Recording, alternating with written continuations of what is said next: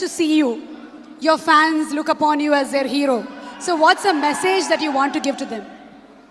Well, personally, if you ask me, I feel, you know, you have to be honest in life. You have to be honest to yourself.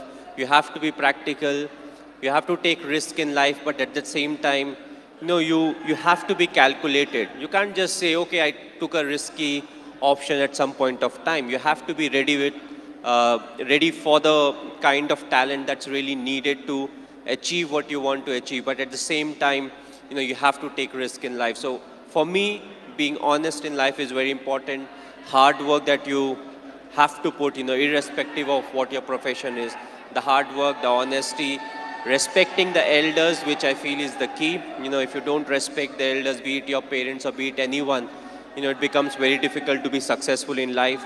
Being humble, you know, try to be, when you enter, let's say, any big building, you know, right from the first man you meet to maybe the managing director, you have to be the same to each and everyone. So uh, that's what life is all about. Go through the difficult periods, fight it out.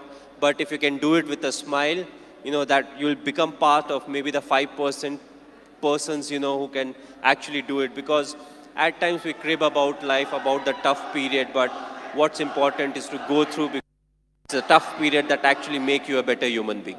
Now we understand that you're not only handsome from outside, but from inside too, Mr. Dhoni. You are handsome from inside too.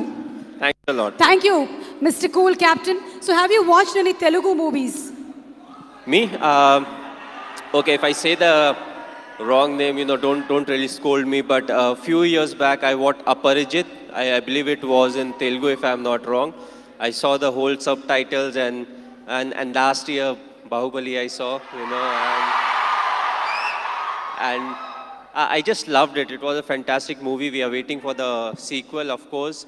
Uh, but yes, the the last one that I watched was Bahubali. Of course, it was dubbed in Hindi also, so you know it was slightly easier. But um, you know, I feel in South there are a lot of very good actors and there are a lot of very good movies that are made in South, and you can actually see a lot of remake getting done in the Bollywood. So you know, uh, the people over here they have got some nice stories. They act well, they direct well, and you know the fans are fantastic, uh, which which is very important because you need the fan base to make a movie of that scale and then when it gets appreciated you know you, you push to make better ones And talking about Sushant Singh Rajput, he's put his heart and soul into the movie.